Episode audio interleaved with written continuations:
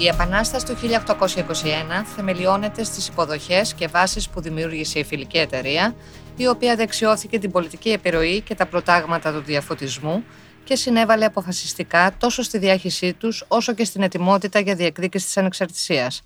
Στο πλαίσιο της Επανάστασης, το ελληνικό έθνος συγκροτείται ως πολιτικό υποκείμενο με επαναστατικό νεωτερικό πρόγραμμα.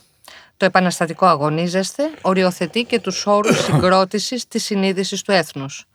Το ερώτημα που στην πραγματικότητα αφορά στα αίτια της Επανάστασης έχει απασχολήσει την ιστοριογραφία και έχουν προταθεί διάφορες ερμηνείες με έμφαση κατά περίπτωση είτε σε οικονομικούς και κοινωνικούς παράγοντες, είτε σε ιδεολογικούς, είτε στην εσωτερική πολιτική συγκυρία στην Οθωμανική Αυτοκρατορία, είτε ολοένα και περισσότερο τελευταία στο παγκόσμιο πλαίσιο της εποχής των Επαναστάσεων. Παρά τις διαφορετικές τους αφετηρίες, οι παραπάνω προσεγγίσεις συγκλίνουν στη διαπίστωση ότι κατά την τελευταία πεντηκονταετία πριν από την Επανάσταση, ο ελληνικός κόσμος γνώρισε διεργασίες και μετασχηματισμούς που καθιστούσαν την ανάληψη επαναστατικής δράσης με στόχο την απόκτηση πολιτικής ανεξαρτησίας θεωρητικό και πρακτικό ενδεχόμενο. Την εικόνα αυτού του ελληνικού κόσμου στο δεύτερο μισό του 18ου και στις αρχές του 19ου θα επιχειρήσουμε να σκιαγραφίσουμε με τον ομότιμο καθηγητή Ιστορίας στο τμήμα Ιστορίας του Ιωνίου Πανεπιστημίου, τον κύριο Πέτρο Πιζάνια. Κύριε καθηγητά, σας καλωσορίζω στη σημερινή μας συνάντηση. Να ρωτήσω. Γεια Έχουμε... σας κυρία Σάρα, καλησπέρα και ευχαριστώ για την πρόσκληση. Και εμείς ευχαριστούμε που είστε εδώ.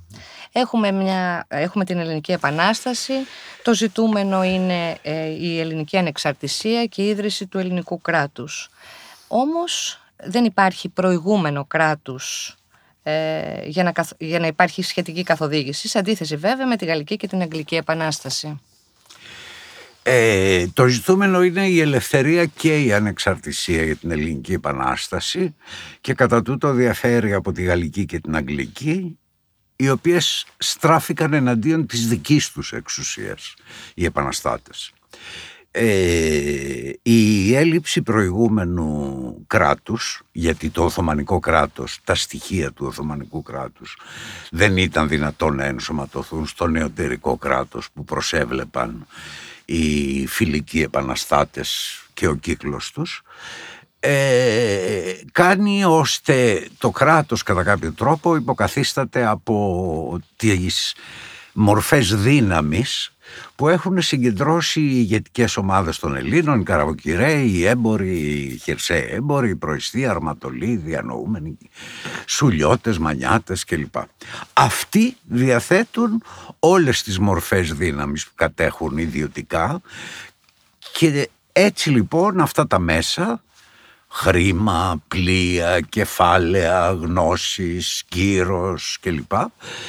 Ε, μετατρέπονται από προσωπικο-οικογενειακά σε συλλογικά, από ουδέτερα κατά κάποιο τρόπο πολιτικά σε πολιτικοποιημένα, ε, από ειρηνικά, δηλαδή μέσα με τα οποία ασκούσαν οικονομική και άλλη δραστηριότητα, σε πολεμικά και αυτά γίνονται ακριβώς σε μια στιγμή, στην αρχή της Επανάστασης.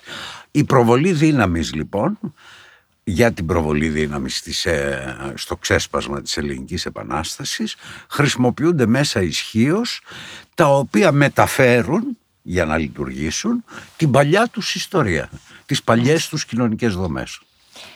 Ε, οι Έλληνες επαναστάτες ακολούθησαν τη στρατηγική, τουλάχιστον στην αρχή, να στηριχτούν στις δικές τους, επέλεξαν να στηριχτούν στις δικές τους δυνάμεις. Ο φιλελληνισμός και η εμπλοκή των ξένων δυνάμεων ήρθε αργότερα όταν αναγνωρίστηκε το ελληνικό ζήτημα. Ποιες θεωρείτε ότι είναι οι αιτίες και η σημασία της επιλογής αυτής; Η επιλογή να στηριχτούν οι Έλληνες στις δικές τους δυνάμεις είναι μια ιστορία που πάει αρκετά πίσω ε, μια συζήτηση ίσως και σύγκρουση στο πλαίσιο του ριζοσπαστικού διαφωτισμού. Ο Ρήγας προβλέπει μία, στο σχέδιό του μια βαλκανική μικρή αυτοκρατορία που όμως για να πραγματοποιηθεί χρειάζεται τη βοήθεια πολυεθνική ναι.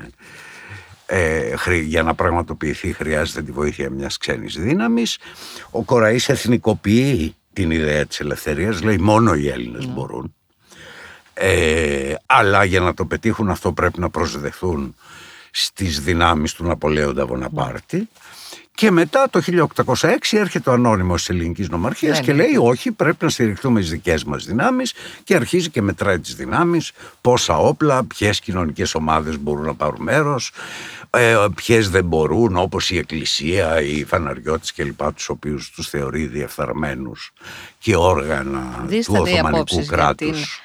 Για την αποτίμηση της ελληνικής νομαρχίας. Άλλοι θεωρούν ότι είναι ένα πρώιμο, ε, προεπαναστατικό κείμενο, κείμενο το 1806, ενώ ο, ε, άλλοι ιστορικοί θεωρούν ότι είναι στη, είναι στη βάση του συντηρητικό.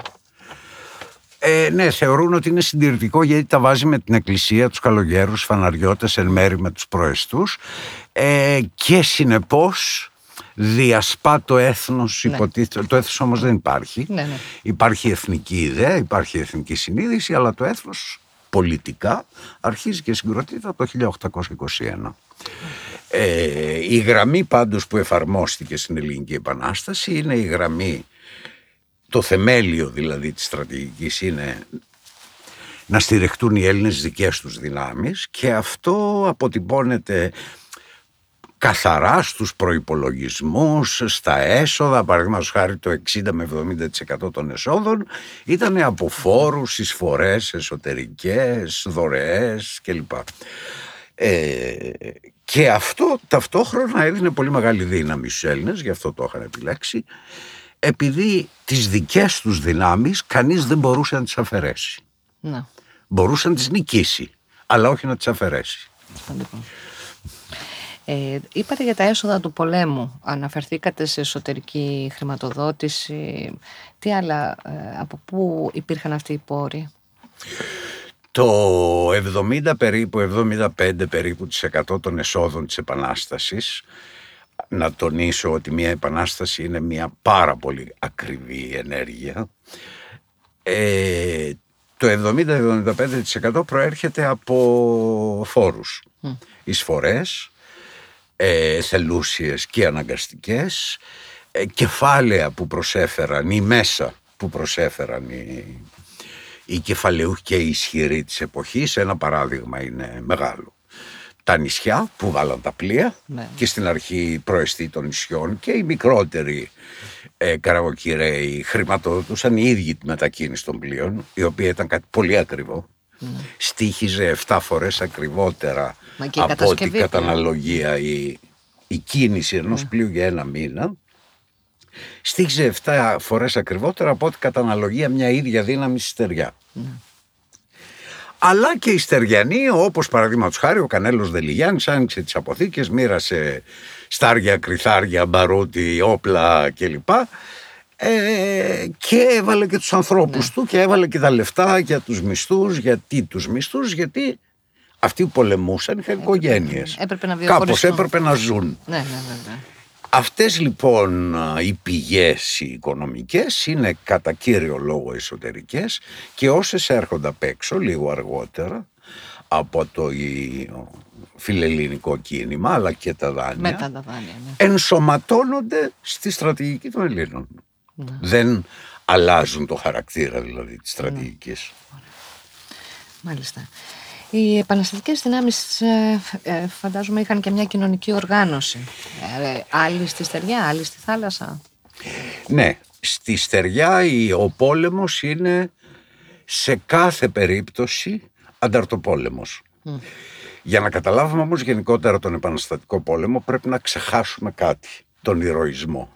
Γιατί ναι μεν ως αποτέλεσμα υπάρχει και υπάρχει έντονα ο ηρωισμός, αλλά είναι το αποτέλεσμα μιας πολύ ορθολογικής, πολύ μεθοδικής και με Επιλογές. πολύ γνώση οργανωμένης διαδικασίας πολέμου και στη στεριά και στη θάλασσα.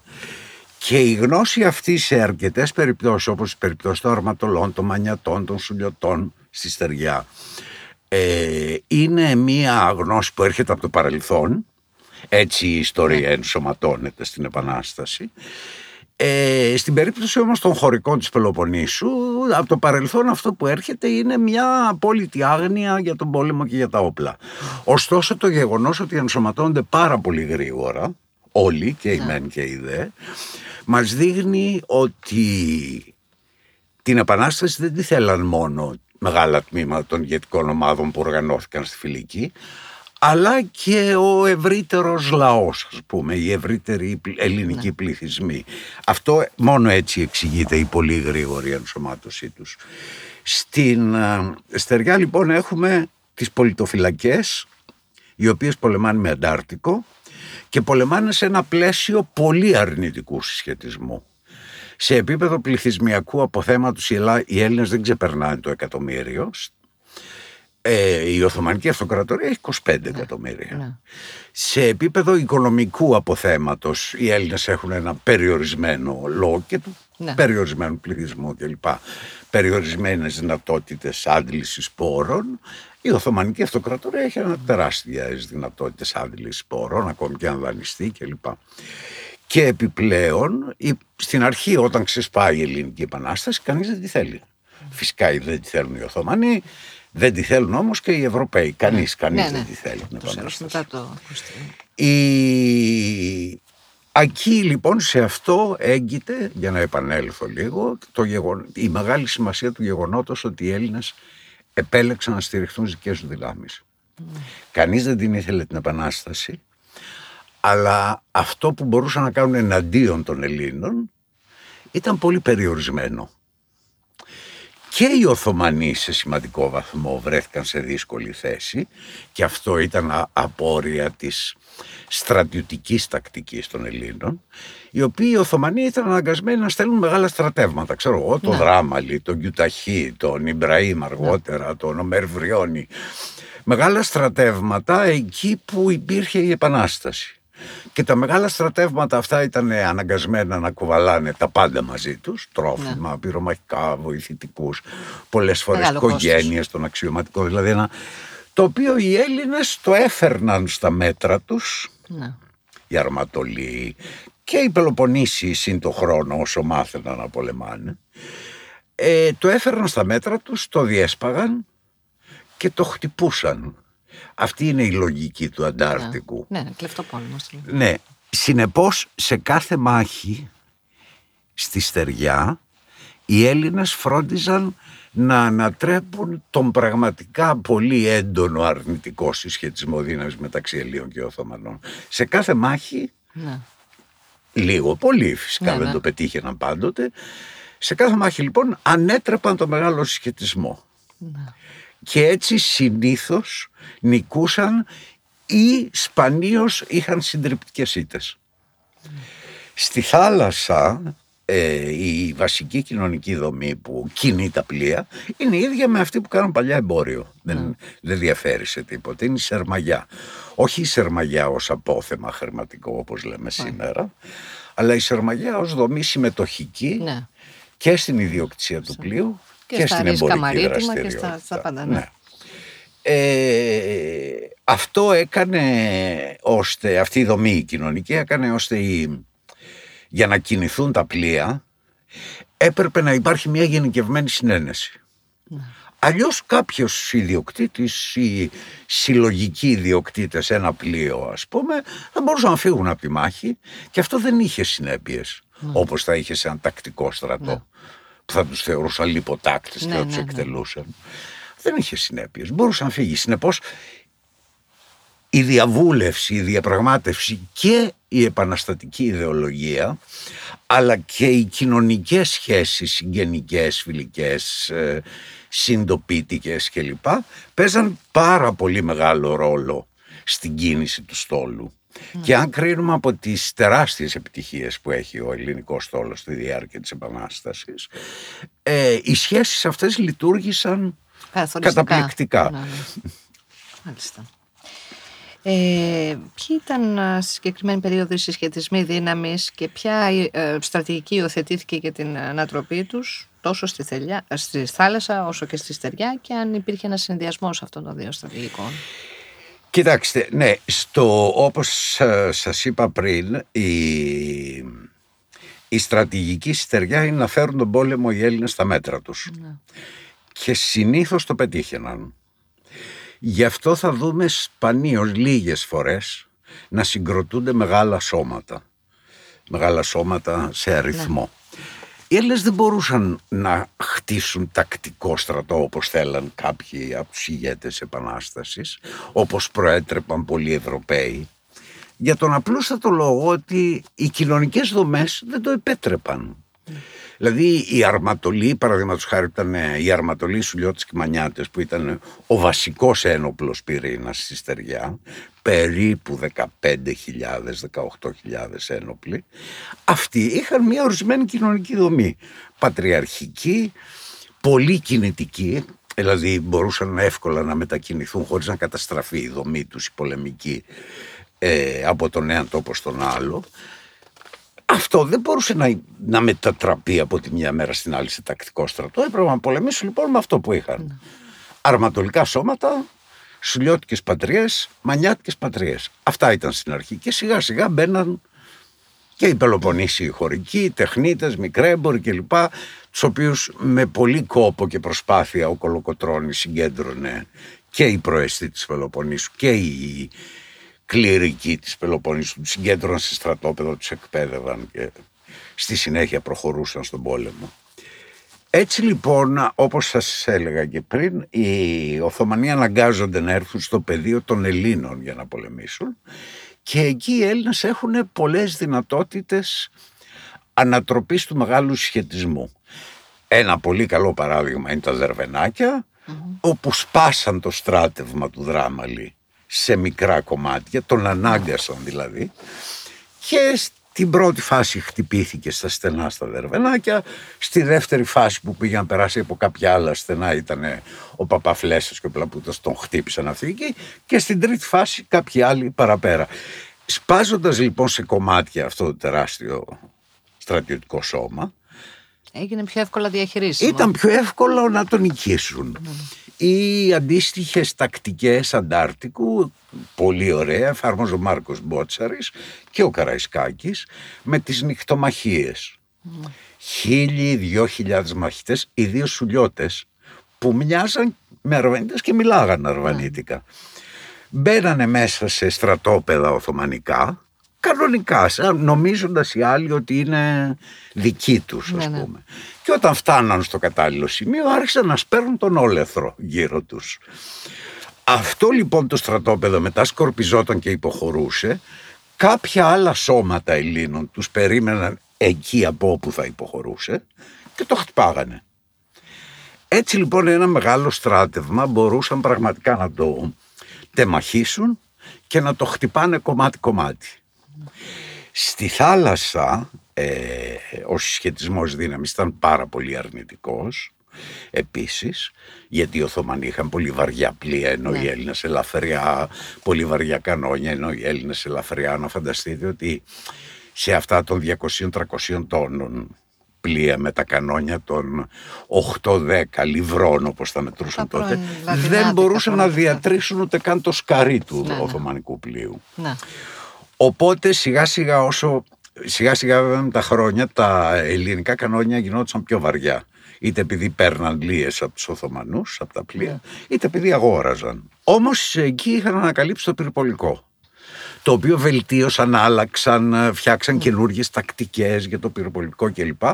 Και στα 100 περίπου πυροπολικά που χρησιμοποιήθηκαν στη διάρκεια της Επανάστασης, πέτυχαν τα 50-55.